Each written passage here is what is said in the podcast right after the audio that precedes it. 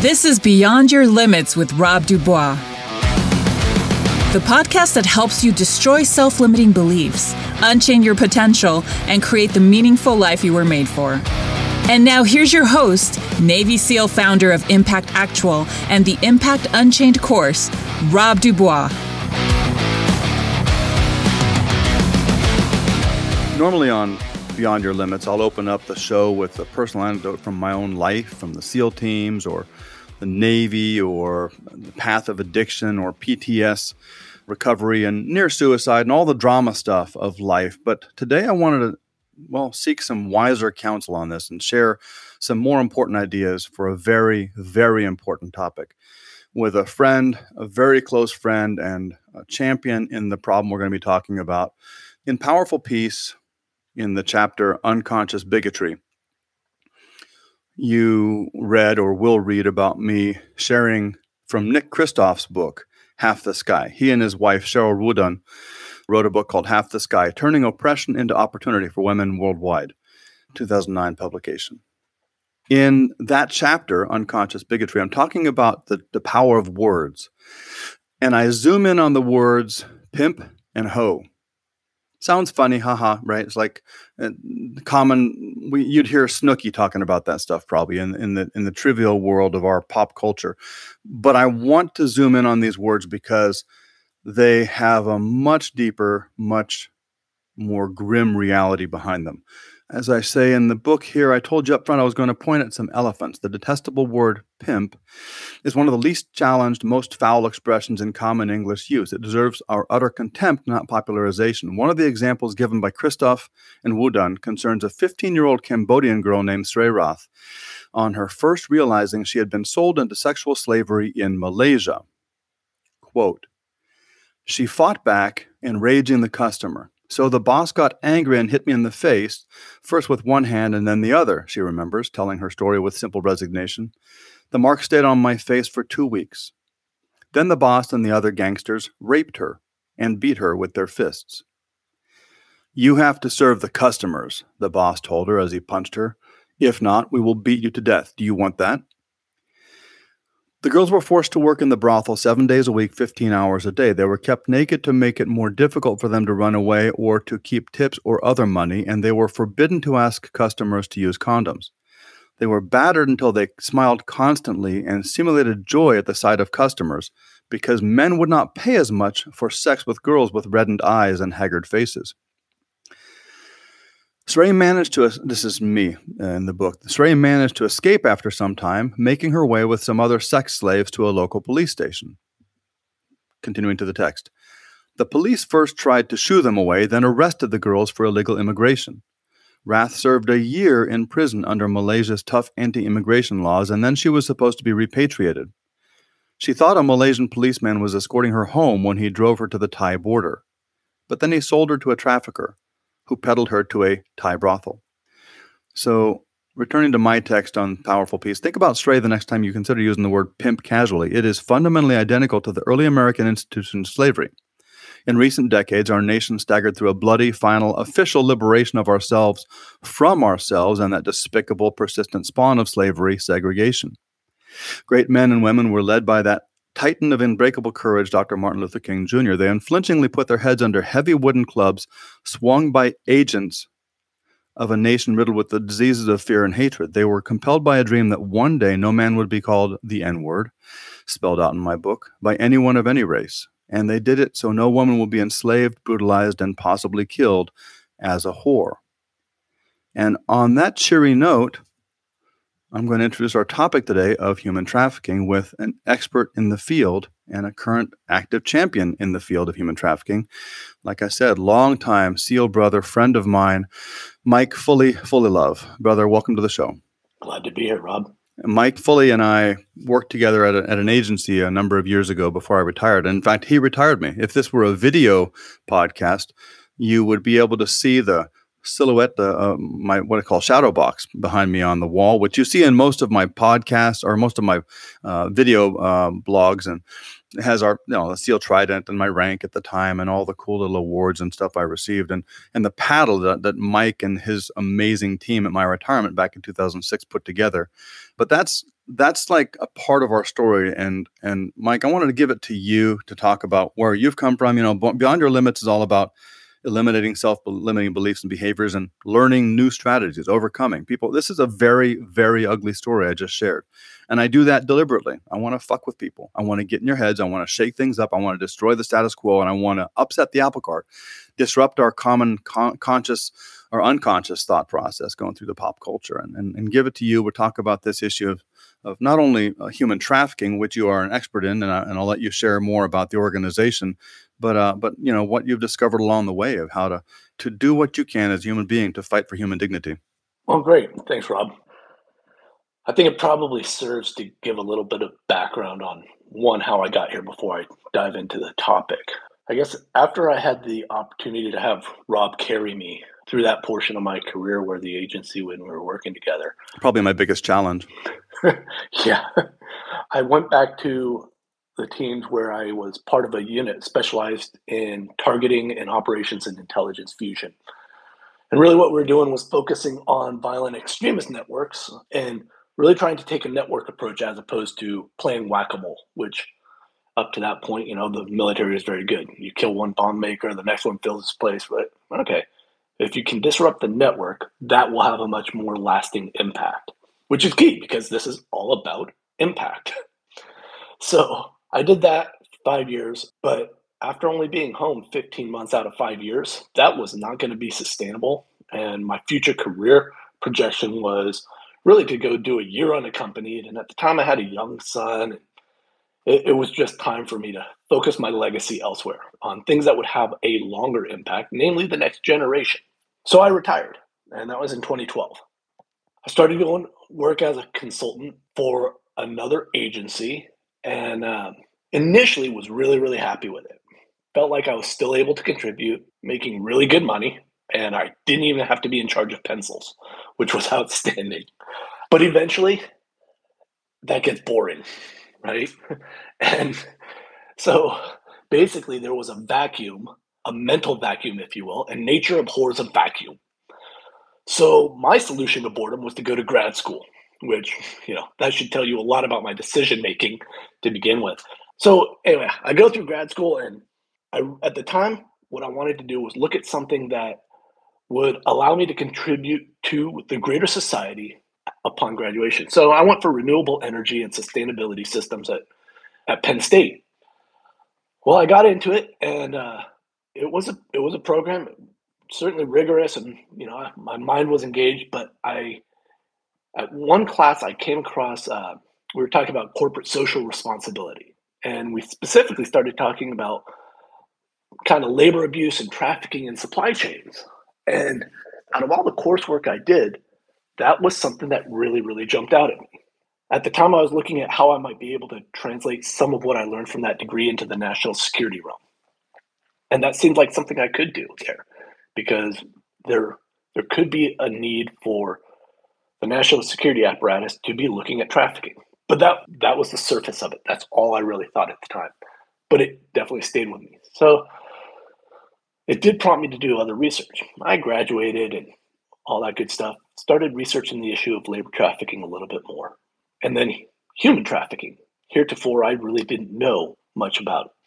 You know, thought, okay, yeah, human trafficking is this thing where, you know, it's overseas. Found a whole bunch of stuff about sex trafficking. Found out about stuff here in the U.S. Saw a whole bunch of organizations doing stuff. Some of them with backgrounds similar to mine. Going in, rescuing kids. All the really, really sexy shit that you think about. Really get your blood pumping. And to me, it's like, oh, wow, I could potentially go save a kid and, you know, even work with some of the guys that have a similar background. Wow, dream job, right? But then I started thinking about it a little bit more. And this is going to come as a shock, but rescuing kids is like playing whack-a-mole to a degree, okay? And I'll explain why in a few minutes. So I continued my research, And I came across this organization, DeliverFund, which the way they were talking on their website, and they were really tiny at the time, was different. And it jumped out at me because when I retired, I figured, okay, there is going to be no more use for my skill set here in the United States. I had no desire to do executive protection or anything else. But there aren't a whole lot of violent extremist networks working in the U.S. that I could work on as a civilian. And I didn't want to go directly into law enforcement. And frankly, I was too old to get into that. So I found DeliverFund, and they were talking about kind of this network approach that I was really, really intimately familiar with from my time in teams. So I reached out to them, and I guess I hoodwinked them enough that they saw fit to hire me. Either that or the hiring standards were really low back then. And so I joined DeliverFund, and the focus at the time was on sex trafficking and taking a network approach. And this is where I say that it's rescuing a kid is like whack-a-mole, because when you step back and start taking a larger view of it, not saying anybody should be in trafficking conditions for 1 second of their life. However, traffickers only look at their victims as commodities. They are not viewed as humans. They are not viewed as viable beings with a life, a soul, or anything else. They are simply a can of soup. And when you go into any given store and you take a can of soup off of a shelf, you are telling the producer, make more soup. So when you rescue a victim, and that is all you do, you are telling that trafficker, go recruit another victim. Okay, let's pause for a moment there. You have rescued one person, but you are now telling the trafficker, go recruit another person. And they do. Also, as you and I know from our previous incarnations, you're putting them on notice that they're in the targeting view. Exactly. They're in the window. And what do bad guys do when they're in the view? They go to ground. They disappear. They make it harder to find and rescue other people. Right. So in that, when you start talking about you freed one victim, but now they go out and recruit another one, usually younger or more able-bodied, you're making the problem worse.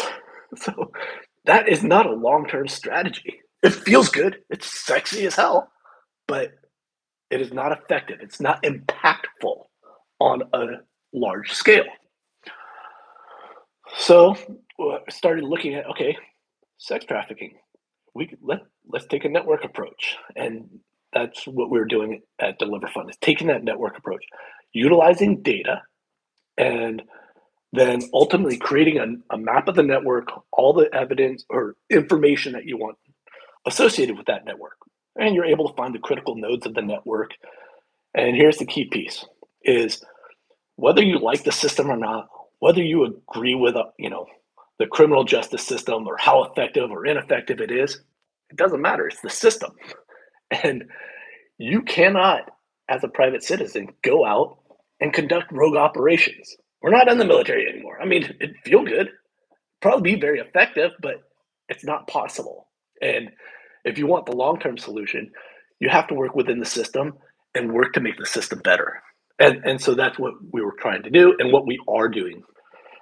Basically, we're taking all that information and then we turn it over to law enforcement so that they can then look at it, and we give them the who, what, when, where, and where to go to get the information. And that's key, because once they go get it, now under the rules of parallel construction, it is evidence and it can be used in the prosecution, which is the long-term goal. Get the prosecution of a trafficker, and it's hugely successful, way more impactful than just rescuing a victim. I'm not saying that victims should not be rescued, but it is not a singular approach. It's not a singular successful strategy. And there's a lot of people in the space doing a lot of good things, but I submit that taking a much more robust public-private partnership approach and looking at it from a larger picture, using data and technology to facilitate things, is a way, way better solution. You mentioned how good it feels to run out there and grab somebody. We all love to be the hero. We all love to do a spectacular event kind of a thing. And, you and I learned through our maturation in the SEAL teams that the shooter is not the most powerful person in a platoon. The platoon leader doesn't have his hand on an M4. He's not lobbing 204 rounds. He's looking around. He's choosing what's next for the 9 or 15 other people with M4s in his platoon. What do we do? How do we get out of here? How do we focus fire?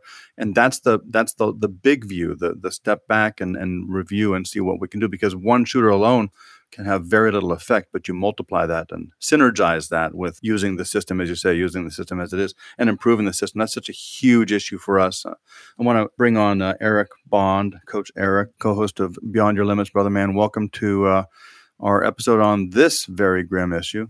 Thanks. Glad to be here, Rob. Mike, thanks so much for taking time. This topic, I'll be completely open and transparent. I didn't know that we were going to go down this road in this conversation today. So this is, as I'm sitting here trying to digest some of this stuff, it is uncomfortable to think about.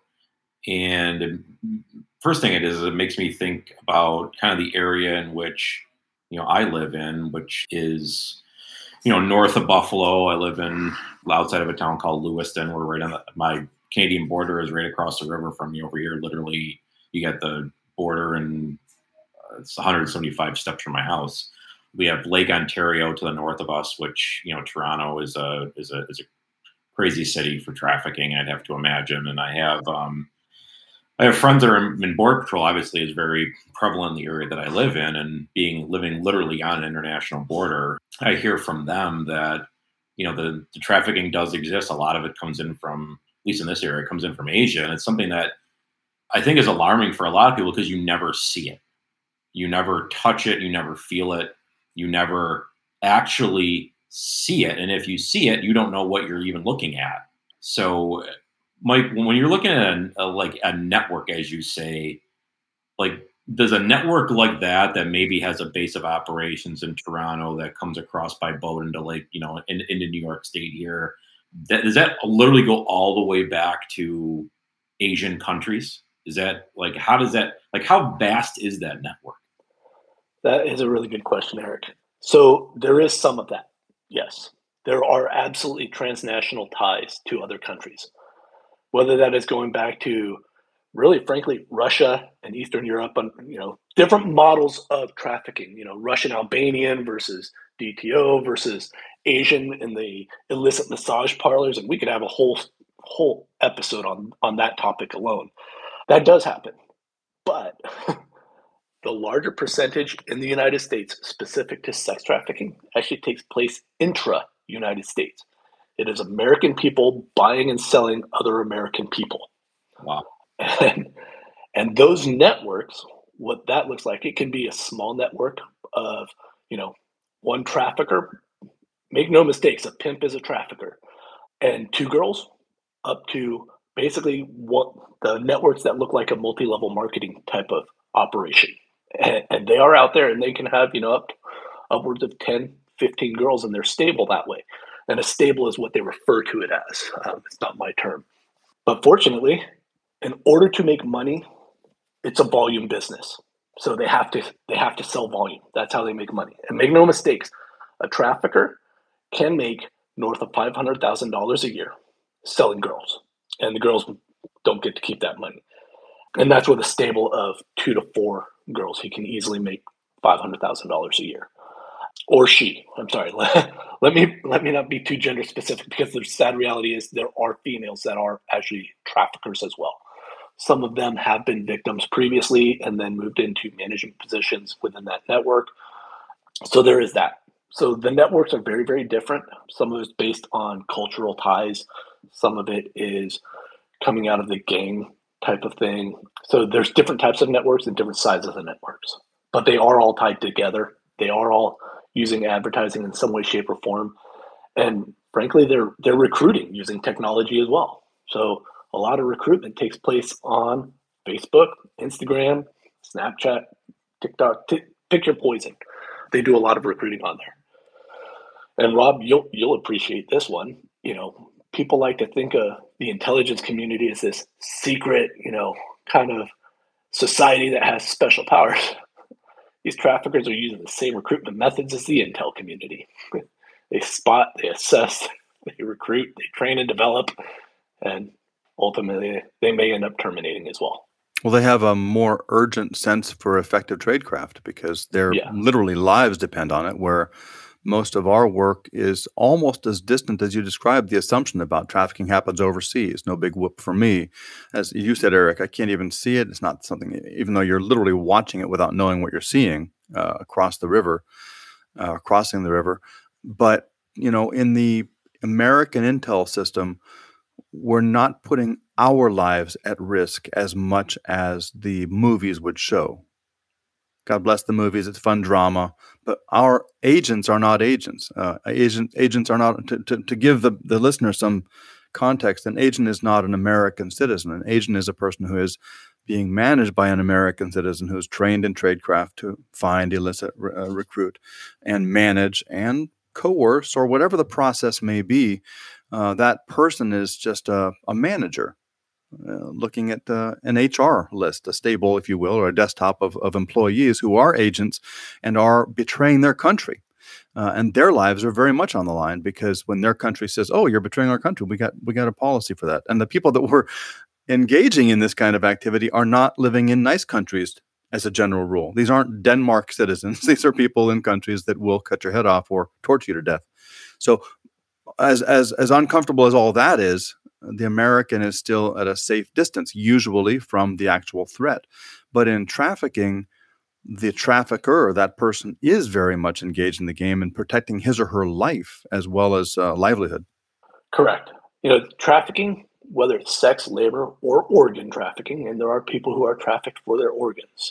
Make no mistake, it is an industry. And if we're talking about sex trafficking, I mean, the fact is, it's industrialized rape. That is exactly what it is. These people are forcibly raped multiple times a day, and they get no recompense. So this is a really interesting angle. I mean, like I said up front, you know, I'm going to drop an F-bomb in a topic, in a conversation that is fucked up and painful and ugly and very unsettling, as you were talking about, Eric. Even just touching on the subject is a new level of uncomfy. What drives the drug trade in America? We hear the arguments on both sides about legalize it. You know, no crime means no criminal profits. So we talk about, you know, bringing stuff across the southern border and how the cartels are you know, so brutal and butchering millions over decades. In the sex trade, there are all kinds of national laws. A lot of European countries have more flexible sex work, I would say, more sex work industry. It's illegal in America, with very few exceptions, whatever the Nevada may have going on. So there's a demand based on scarcity too, isn't there? So you bring up a really good point, and I'm going to get into my inner nerd again. So sex trafficking in the U.S. is an illicit industry in an illicit market, because as you said, commercial sex is illegal in the US, right? Makes it easier to detect. But when we start talking about stuff like legalizing the drugs or legalizing all of this stuff, the data shows, and there's peer-reviewed journals that exemplify this, that when you legalize the commercial sex industry, the additive effect for trafficking outweighs the substitutive effect. That is data. That's not conjecture. That's not opinion. That's not belief. That is data that shows that. The reason that is, and it's a great segue into labor trafficking, is you're creating a legitimate market over which an illicit activity and market directly overlays. That makes it harder to detect. When it's illicit in the U.S., it's much easier to detect. Labor trafficking is very hard to detect because it's legitimate commerce, but then there's this dark, illegitimate market directly overlaying it. So there's a lot more noise that has to be filtered out, and that gets very, very challenging. So the whole legalization thing, whether you like it or not, and you know, I won't talk to the drugs because I don't study that, but on the sex trafficking piece, the legalization will make the problem worse for those reasons. That's interesting. It's unlike soup. It makes like you said, the soup is a commodity that we can easily see the manufacturers, the distribution system and all. But in this case, it makes it profitable to introduce illicit products into that licit market. When you have a chance to bring some more Russian girls over or more Malaysian girls. Right. So the good news is we live in an interconnected world. And the internet and telecommunications technology has advanced and brought us all this stuff. You and I are talking to each other from across the country. right? Internet does great things. We can communicate all the way across the world at the speed of light. That same data means that traffickers use, and they have to do stuff. You get online, you leave a breadcrumb. That is there in perpetuity. So technology and data, if you know how to go find it, and you collect it and process it, you can find these networks and then work with the system to overlay that. And we have done that even with labor trafficking. So we can identify risk of labor trafficking in labor markets through that exact same type of process. It's just innovation. How do you distinguish that? What is labor trafficking? Well, fundamentally, any service provided is a labor. So in theory, you know, you could qualify sex trafficking as labor trafficking, right? It's a subset of labor trafficking. But generally, we break them out into sex, labor, and organ trafficking. And then there's multiple subtypes underneath that, whether it's, you know, domestic servitude, commercial cleaning, agriculture, construction industry. You know, is it child sex trafficking? Is it familial? And there's multiple subtypes underneath each type. So, yeah, labor trafficking really is just performing labor for which you are not allowed to keep the proceeds of that labor, or a very minimal part. Are you looking at people coming across the southern border, for example, with the coyotes and the mill vans full of human beings, some of whom are destined, not just because they want to get across the border, but they're actually being delivered across the border for that purpose of indentured servitude? Absolutely. So that is one way, okay, right? So whether they are initially trafficked, and we're just going to take the southern border as an example, it is not the sole entry point by any means, but it certainly is in the national consciousness. So we'll take that. You have people who may be fully trafficked across the border. They were already in a situation where they had no freedom of movement, and they were there either force, fraud, or coercion. And under the U.S. law, those are the three elements you have to have trafficking. Oftentimes that gets conflated with smuggling. Human smuggling and human trafficking are not the same thing. Human smuggling are the people who want to come across for whatever their motivation is, right? They desire to come across. They have essentially agency of their own. However, because they come across and they are undocumented, they have no support network, they are extremely vulnerable to then being subsequently trafficked, and that happens. They are come across the border, they're here illegally, they are extremely vulnerable because they have no documentation. They have no support network, like I mentioned. They have no true employment prospects. So they can then be sold. It could be all within one network, or it could be essentially, hey, we'll introduce you to this person who traffics you. They are then trafficked, whether that's for sex or labor, you know, whether that's, you know, in the ag industry, construction industry, you know, whatever the case might be.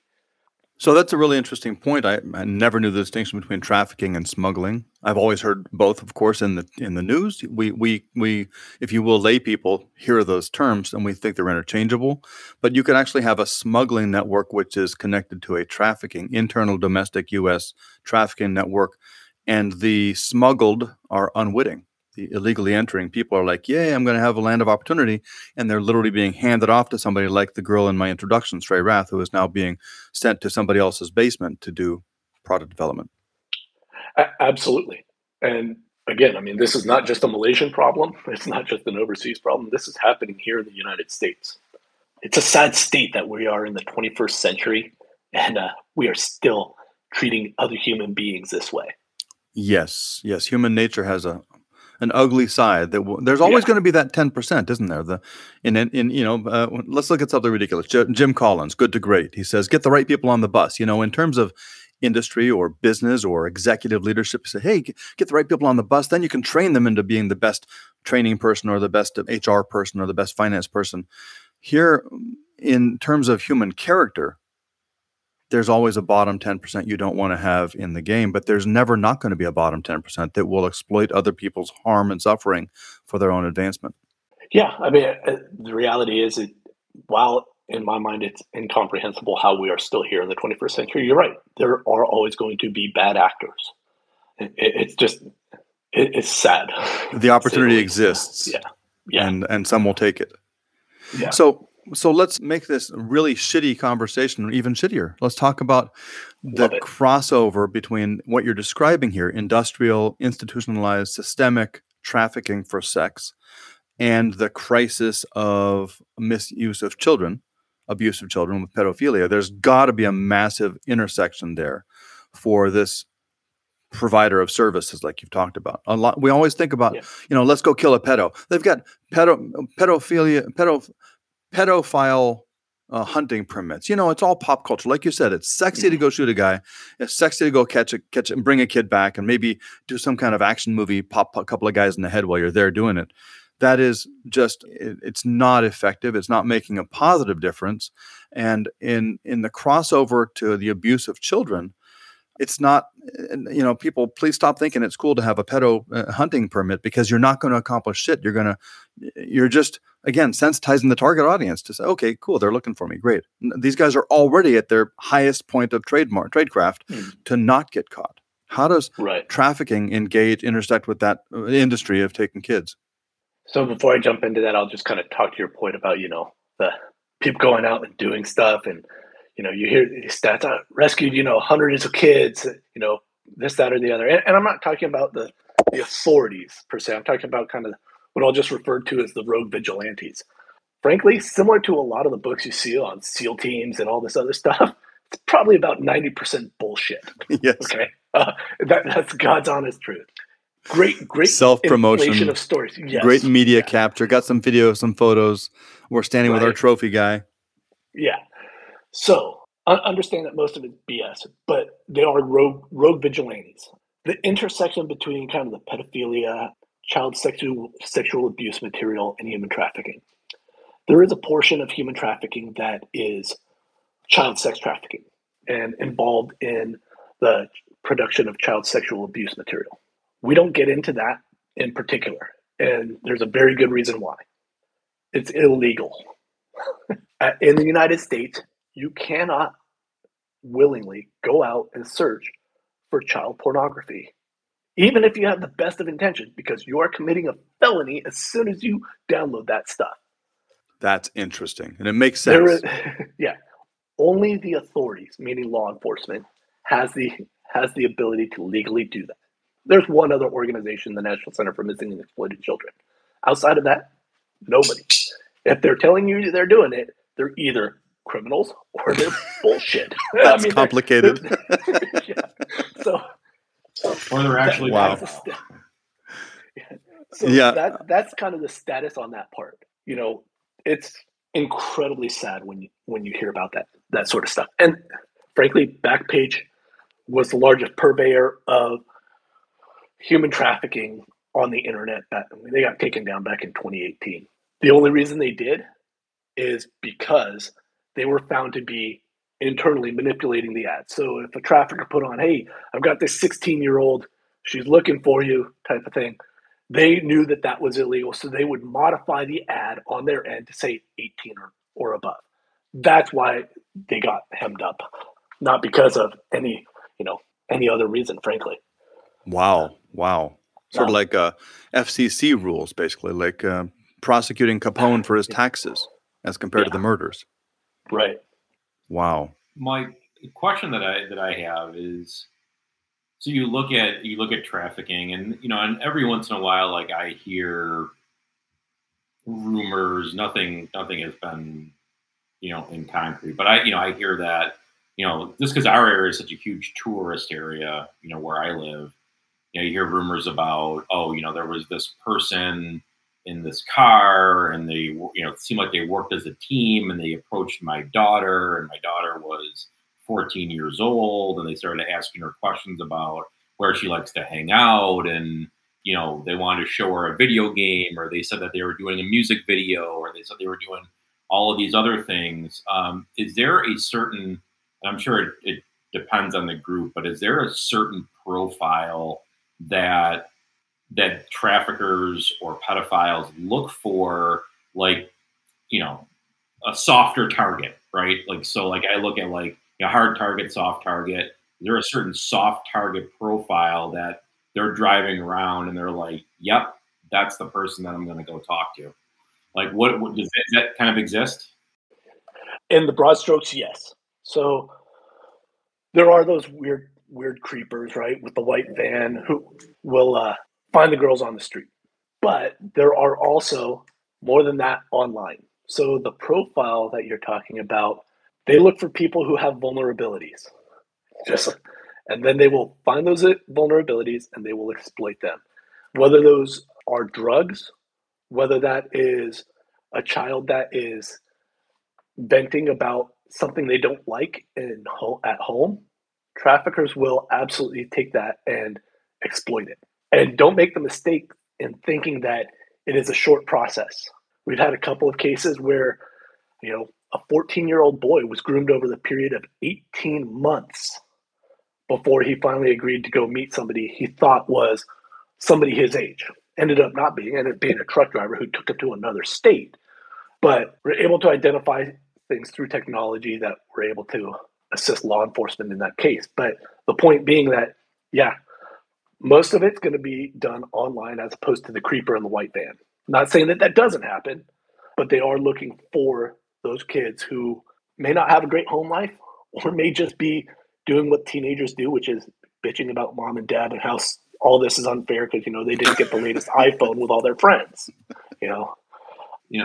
You know, that's an amazing segue. I don't want to leave the listener with a disgusting pit of grossness in their stomach today and say, oh, you know, this is a horrible topic. I can't believe they made me think about these things. Rather, we should be thinking now about what can we do? I want to leave that, you know, I want to give that to you fully because you can help us.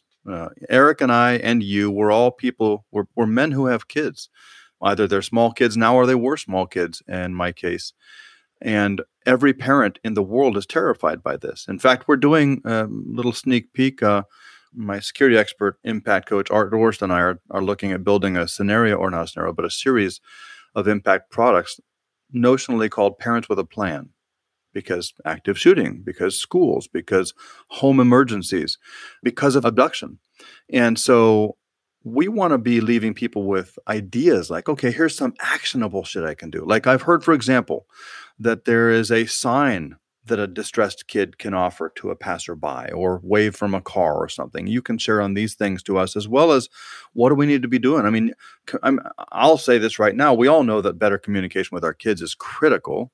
You know, say, hey, you can talk to me and not just blowing smoke up their ass about you can talk to me about anything. But seriously, there's things I don't want to tell you about every horrible thing in the world right now. But I want you to be aware there's awful things I want to protect you from. So please talk to me. That's the ground floor of the thing, right? What else? Right. What do we need to know? So you talked about the whole, I mean, there's those hand signs you can put up behind your back. And those will work in certain situations. Two issues. One, the victim has to be aware of it. And two, people surrounding them have to be aware of it. And then they also have to know what to do once they see that, right?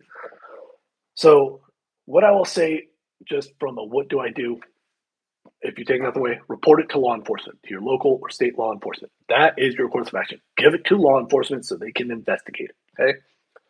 But when we start getting to the what can we do, you hit it, communication. And it's not just, hey, you can talk to me. It is having that free and open dialogue. It's, you know what, having those conversations with your kids, talking about your family values.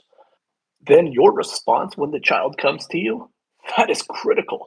I mean, frankly, if you lose your shit, you're going to shut down those avenues of communication. So providing that opportunity for them to speak, letting them know that it's a safe space, and then having the appropriate response to further that engagement. Listen, we have to accept the fact that the world is not what it was when we were kids. Kids are going to communicate on platforms, whether that's a cell phone, whether that's a gaming app or a gaming box. They are going to do that. Short of taking it out of the house, they're going to do it. So understanding with whom they are communicating, setting the ground rules for how they are communicating. Like, hey, you want to go on Discord? Okay, well, you can have 10 friends on there that you don't know in real life. So these are just usernames that okay.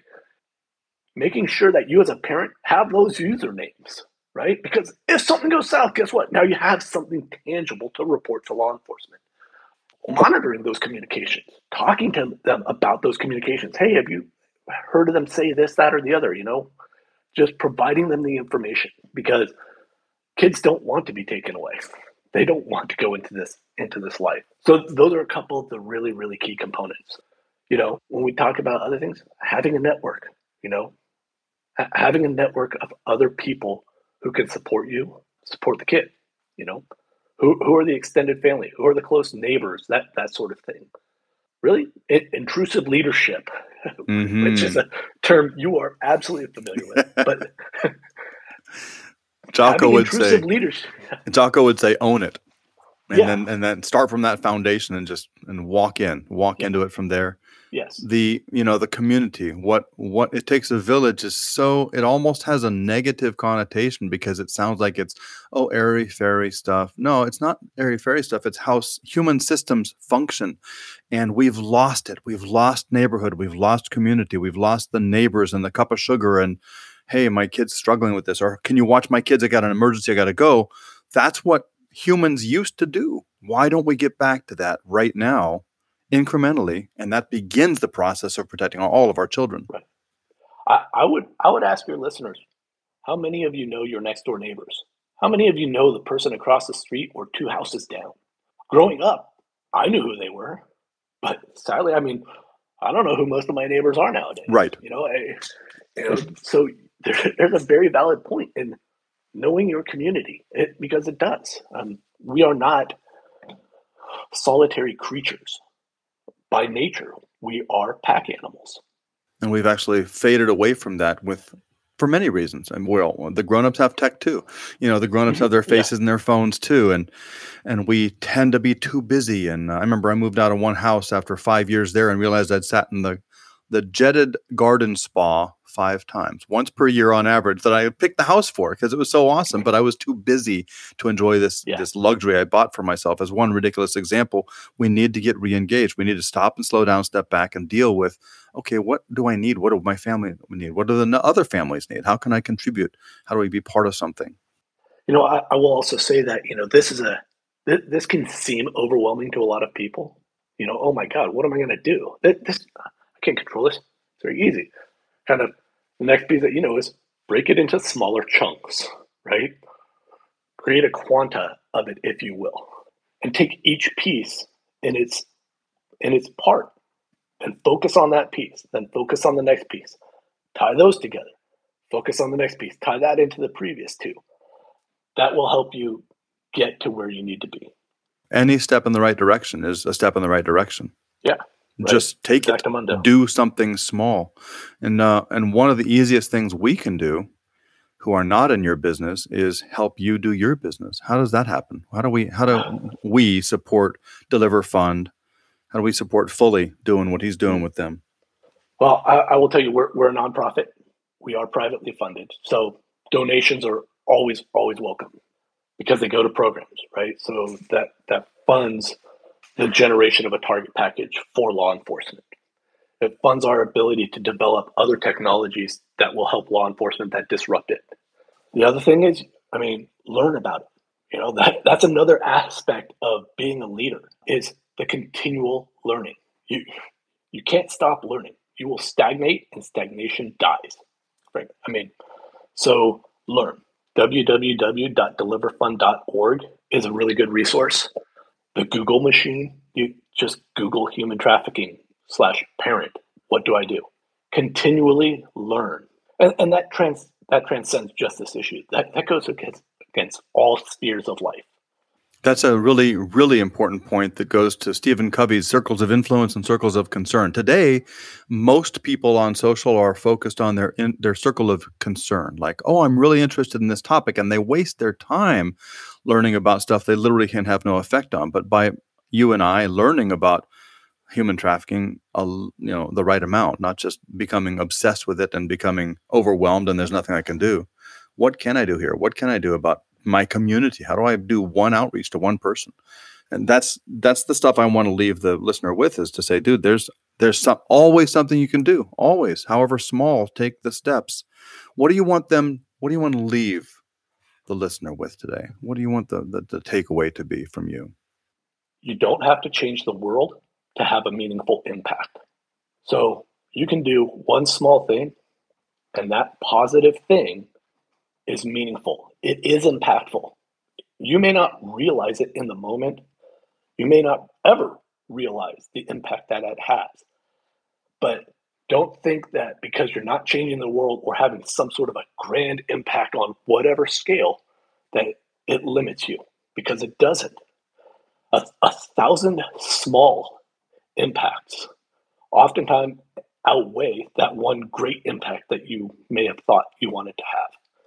So taking that first little step and then building on that, taking another little step. You know, I will tell you that one of the things that I personally find a lot of fulfillment in is working at our local food bank. My son and I volunteer there, and not changing the world by any stretch, but we're making somebody's life a little bit better for that period of time. You know, and your son's life better for life. Absolutely. I mean, by the example. Absolutely. We have to live what we want them to learn. But my point there with respect to this conversation is just simply, hey, that little piece, right? We make it better. And frankly, that should be the goal, to leave things a little bit better than the way you found it. And it's possible. That's a hell of a profound insight in its simplest form. Just do something. Do something and then do something else and repeat until dead. Yes, exactly. That's right? Fantastic. This is a very powerful, powerful message, and I really appreciate it. We're going to bust out some lessons from this to share with folks. So much appreciation to you, brother man, for coming on today. Well, I appreciate you having me, Rob. Eric, it was great to meet you. Great to meet you as well, man. Thanks for all you do. Well, thank you. It remains an honor, sir. And how do they follow your message? Well, I forgot to ask that specifically. And deliverfund.org, of course, is a place people can go. I know I see you on LinkedIn. You're sharing stuff there. Yes. How do somebody find you and follow up and even reach out to you if they want to? I guess the best way to follow up with me specifically would be michael.fullilove@deliverfund.org. That would be my email that you can reach out to me on. Or you can, on the website, info@deliverfund.org. Send us an email. Right on. There's a number of different ways to reach out because, frankly, we want to get you the education. We want to make life better. And I'll spell that for those who don't know. It's full, like full of something, and I in the middle, and love, like love. He's full of love. Yeah. FULLILOVE, michael.@deliverfund.org. Fantastic. Thank you so much, brother. Thank you both. And to everyone listening, this is heavy, and we go heavy. We're going to do real talk in this show. We're not going to waste our time talking about the latest fashions, unless the latest fashions are something that deals with human, whole person development and how to feel better about yourself. So keep coming back, keep listening to this message, and we will see you soon. Thanks for joining us on Beyond Your Limits with Rob Dubois, the podcast that helps you destroy self-limiting beliefs, unchain your potential, and create the meaningful life you were made for. For more information about Impact Actual and the Impact Unchained course, visit impactactual.com. And be sure to subscribe on Apple iTunes or wherever you like to listen so you'll never miss a show. We'll see you next time on Beyond Your Limits with Rob Dubois.